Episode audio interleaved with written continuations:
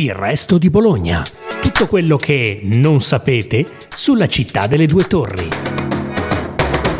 Buongiorno a tutti, sono Benedetta Cucci, giornalista del Resto del Carlino e questo è un nuovo episodio del podcast Il resto di Bologna. Non voglio che si riconosca quella persona, voglio che si riconoscano tutti. Christian Boltanski, 6 settembre 1944, 14 luglio 2021.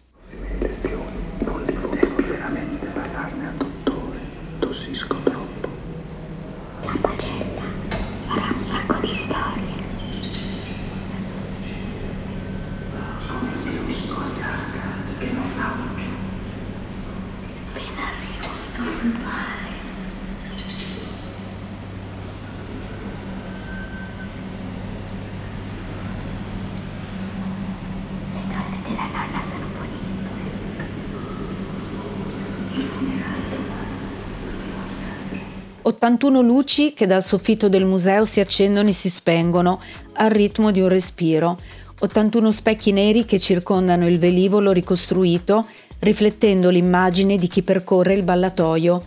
mentre dietro ognuno di essi 81 altoparlanti emettono frasi sussurrate a sottolineare la casualità e l'ineluttabilità della tragedia.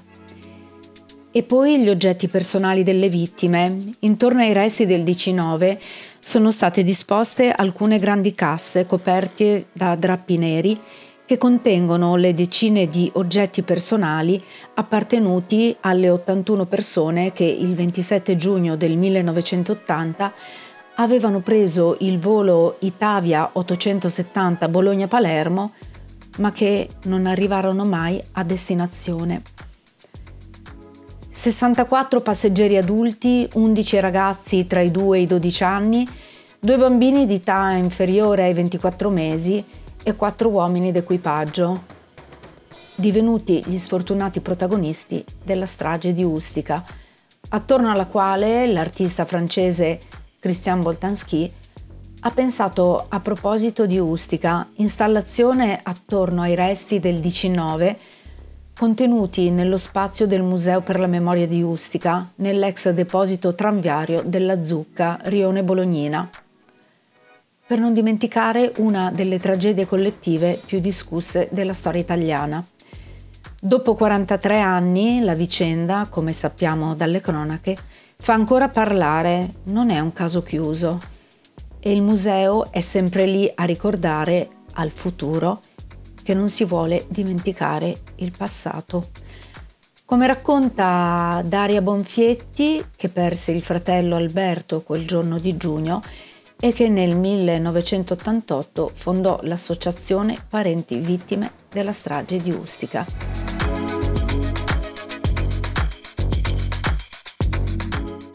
avvenne eh, l'incontro con Boltanski per eh, l'installazione? Allora, noi quando abbiamo avuto la certezza che eh, il museo si sarebbe realizzato, ovviamente, e che il relitto sarebbe arrivato a Bologna dal 2005 in poi in abbastanza breve periodo, cioè la magistratura aveva eh, liberato la possibilità di eh, spedirlo, mandarlo a Bologna in questo in comodato gratuito presso il comune di Bologna. Eh, ci siamo posti il problema di mh, mm, come dire, aiutare come quel, quel luogo e quindi il relitto che sarebbe entrato in quel luogo anche con un altro linguaggio, con il linguaggio dell'arte. Ci pareva insomma che da solo avremmo fatto fatica a trovare il modo di eh, tenerlo vivo nella presenza eh, in quel luogo di cittadini, di scolaresche, eccetera. Bene, e allora abbiamo voluto incontrare, lo conoscevamo perché io, Andrea e mio compagno eh, amiamo l'arte, visitiamo musei, quantomeno in Europa e lo conoscevamo per le sue opere dedicate tutte al, al ricordo, alla memoria e ci piaceva pensare di poterli incontrare. Era in periodo, era il 2005 a eh, Reggio Emilia, al Teatro Valli di Reggio Emilia fare una sua installazione, un suo lavoro, una sua opera e siamo riusciti ad incontrarlo, a chiedere di incontrarlo, lui ci ha incontrato, gli ha raccontato questa vicenda allucinante di un aereo caduto eh, eh, cui, il recupero del cui relitto stava arrivando a Bologna e insomma ha fatto un po' fatica perché eh, ci raccontava giustamente che lui parlava certo di vita, di morte, di memoria ma in senso un po' come dire universale. In questo caso sembrava che gli chiedessimo di parlare di qualcuno, di, numero limitato di persone, quando ha capito ho provato a spiegarglielo ovviamente, il mio intento, il nostro intento e l'intento di quel museo, di quel luogo con il relitto del 19 voluto da noi era proprio perché volevamo che sulla vicenda in sé sulla tragedia, sulla caduta di un aereo civile in tempo di pace eh, si parlasse, si ricordasse e si andasse avanti nella ricerca della verità. Insomma, ha capito che era una battaglia anche quella uh, universale, no? nel senso che era una questione di dignità nazionale più che altro che volevamo vedere ribadita, eh, cercando la verità. E quindi insomma è stato con noi, ha voluto una volta che Relito è arrivato nel 2006 essere in questo luogo, vederlo, studiarlo, eh, capire cosa poteva fare con il linguaggio artistico, con le sue, con le sue invenzioni, con le sue creazioni e credo che abbia eh, dato la possibilità, come io dico, di, di dare futuro alla memoria dei nostri cari con la sua installazione. Le chiedo, è già il recupero del relitto fu un lavoro ehm, grandissimo. Mi racconta un po' anche questa parte perché per recuperare gli oggetti e poi l'arrivo a Bologna che fu una notizia di cronaca molto grande. Certo, sì, il recupero del relitto, il primo recupero fu dell'87, 1987 e eh, fu proprio per l'intervento, pensi lei, eh, del eh, sottosegretario in quel momento la Presidente del Consiglio Giuliano Amato, il quale ricevendo una lettera che gli aveva inviato il Presidente della Repubblica, lettera del Comitato per la Verità Sustica, formato da sette saggi, così li chiamammo, eh, da noi sollecitati ovviamente, che chiedevano al Presidente della Repubblica di attivarsi affinché sulla vicenda giustica si eh, scrivesse una verità più acclarata, perché tanti erano i dubbi anche in quel momento. Bene, il governo della Repubblica, nella persona di Giuliano Amato in quel momento, la ricevette, la lesse, mandatagli dal Presidente e eh, decise di incontrare il magistrato che seguiva la vicenda alla Procura di Roma e il dottor Santa Croce disse a Giuliano Amato, sintetizzo, che eh, la verità eh, consegnata a lui dalle, dal, dai generali, da coloro che vedevano, il, vedevano la vicenda di, eh, nei vari siti radar, era cedimento strutturale, per il quale poi risponderanno per alto tradimento, eccetera, eccetera. E allora se, eh, disse, caro governo, non ci recuperi il relitto in fondo al mare, io, magistrato della Repubblica, chiudo le indagini perché io non ho altro su cui lavorare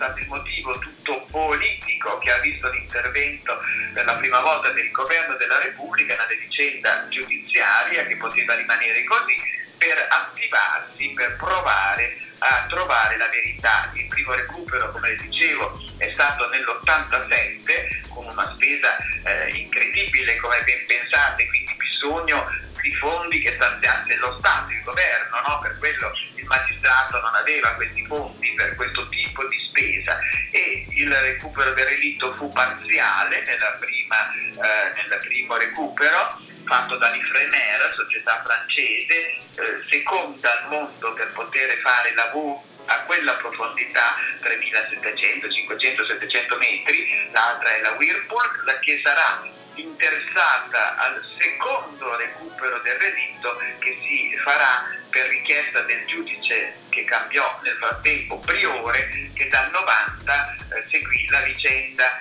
E allora quel giudice riuscì a, a avere bisogno di chiedere agli esperti di provare a eh, capire se si poteva recuperare altro perché era stato recuperato nella prima fase soltanto un terzo circa del relitto. E eh, questo fu fatto quindi nel 92 ci fu di nuovo eh, qualcuno, la Whirlpool in quel caso, un'azienda seconda al mondo che poteva fare questo tipo di lavoro, che andò in fondo al mare e recuperò in effetti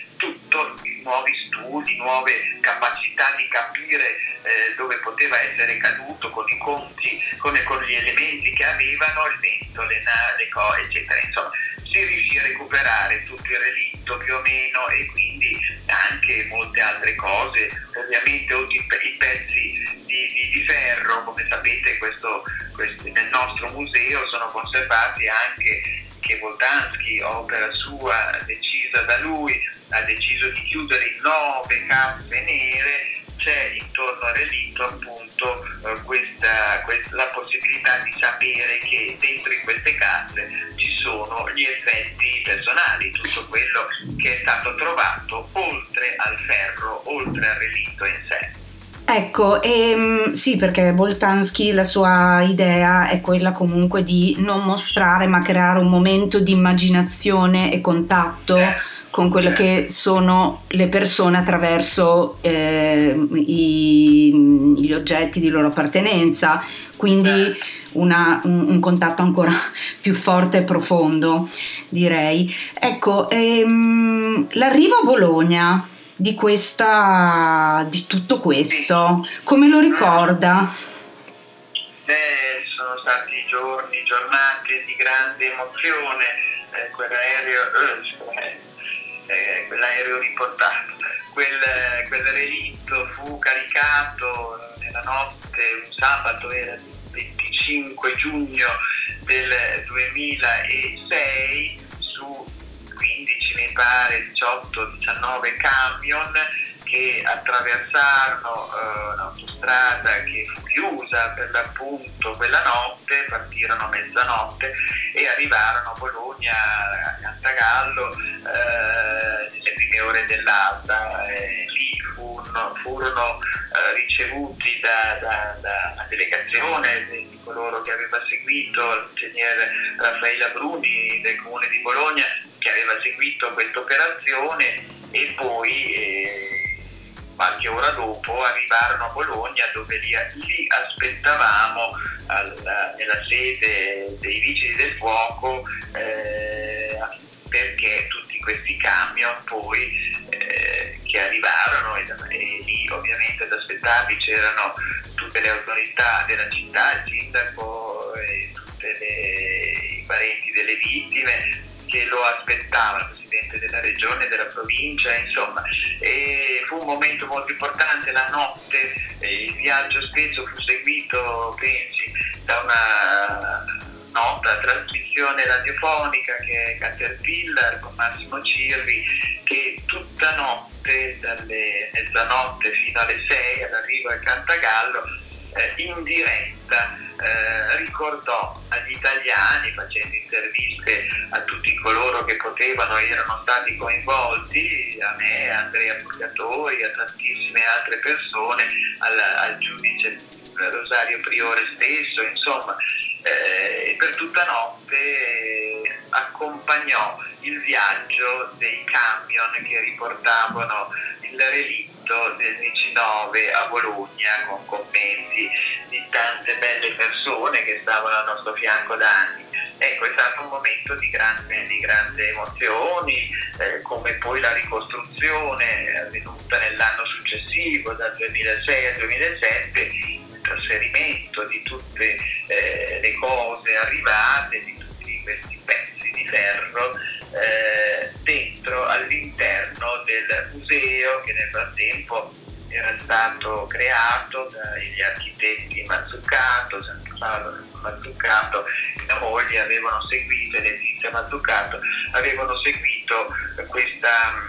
eh, operazione di trasformare, come sapete, quei capannoni dalla struttura iniziale che avevano, eh, tipica bolognese, rossa, bla bla bla, in un'altra eh, foggia architettonica molto suggestiva, anche quella, che rinnova il linguaggio anche eh, architettonico, insomma, in maniera molto positiva. Ecco, tutte queste presenze al nostro fianco hanno fatto sì che nel 2007 eh, si inaugurasse il 27 giugno alla presenza del sindaco e, e la, e la ministra dei beni culturali in quel momento, eh, in quel momento, in quel momento eh, Giovanna, Giovanna, Melandri inaugurarono assieme a noi, ai parenti delle vittime, a Boltanski, Cristian Boltanski stesso, fu inaugurato il Museo per la Memoria di Ustica. Il museo um, oggi è proprio un, un, un, un posto che nella, nel panorama dei musei civici di Bologna è molto visitato. Io ci sono stata ieri, una domenica di inizio settembre, e c'era tanta gente. Avete riscontrato, avete riscontrato che è eh, una meta anche visitata dai turisti? Assolutamente sì, è stato sempre un crescendo, direi, eh, la presenza di cittadini italiani e anche moltissimi stranieri sta aumentando a dismisura. Vi dirò che eh, primo, in occasione dell'anniversario di quest'anno, il 7 giugno, avevo chiesto al Mambo di darmi i numeri delle entrate fino a quel periodo e allora dal primo di gennaio a tutto maggio, quindi 5 mesi, in quel museo sono entrate 9.800 e tante persone, quindi 10.000 persone in 5 mesi. È davvero un numero grandissimo, è sempre più aumentato il numero quest'anno a dismisura, direi, di studenti, di insegnanti che portano le loro classi da tutta Italia, non soltanto da Bologna e città limitrofe e insomma è un luogo in cui davvero tantissimi, penso agli insegnanti, no? che sono loro che inducono questo comportamento nei giovani studenti, tantissimi uomini e donne della scuola, miei ex colleghi, eh, stanno eh, attivandosi perché credo che capiscono che fare memoria queste vicende che ormai sono storia per i loro studenti di sicuro, 43 anni sono due generazioni, è importante e è un punto di grande, eh, di grande presenza, come le dicevo, mi piace dire che il museo è ovviamente di proprietà eh, del comune di Bologna, è gestito eh, dal Mambo, che è il nostro museo d'arte moderna, e poi noi eh, siamo presenti invece per fare attività. Dal 27 giugno di sicuro ne facciamo tante dinanzi al museo, attività artistiche, culturali, di, di, di, insomma usando tutti gli altri linguaggi dell'arte, oltre al grande linguaggio eh, di, di, Christian Boltanski e proprio perché c'è Christian Boltanski ci siamo sentiti come dire, il bisogno di non lasciarlo solo e quindi lì davanti facciamo eh, tantissime eh, rappresentazioni teatrali e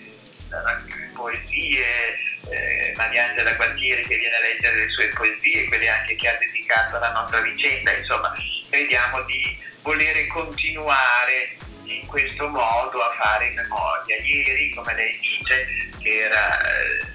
eh, 10 settembre eh, del 2023.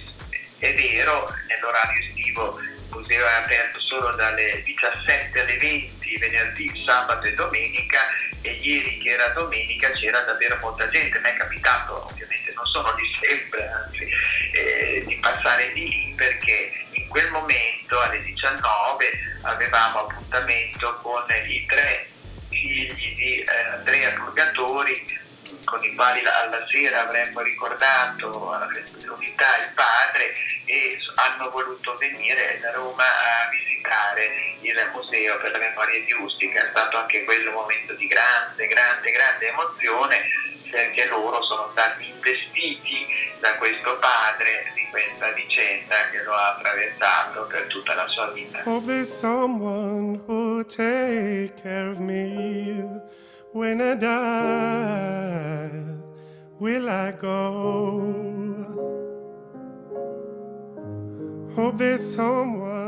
Grazie per averci ascoltati, seguite ancora Il Resto di Bologna, il podcast della redazione del Resto del Carlino.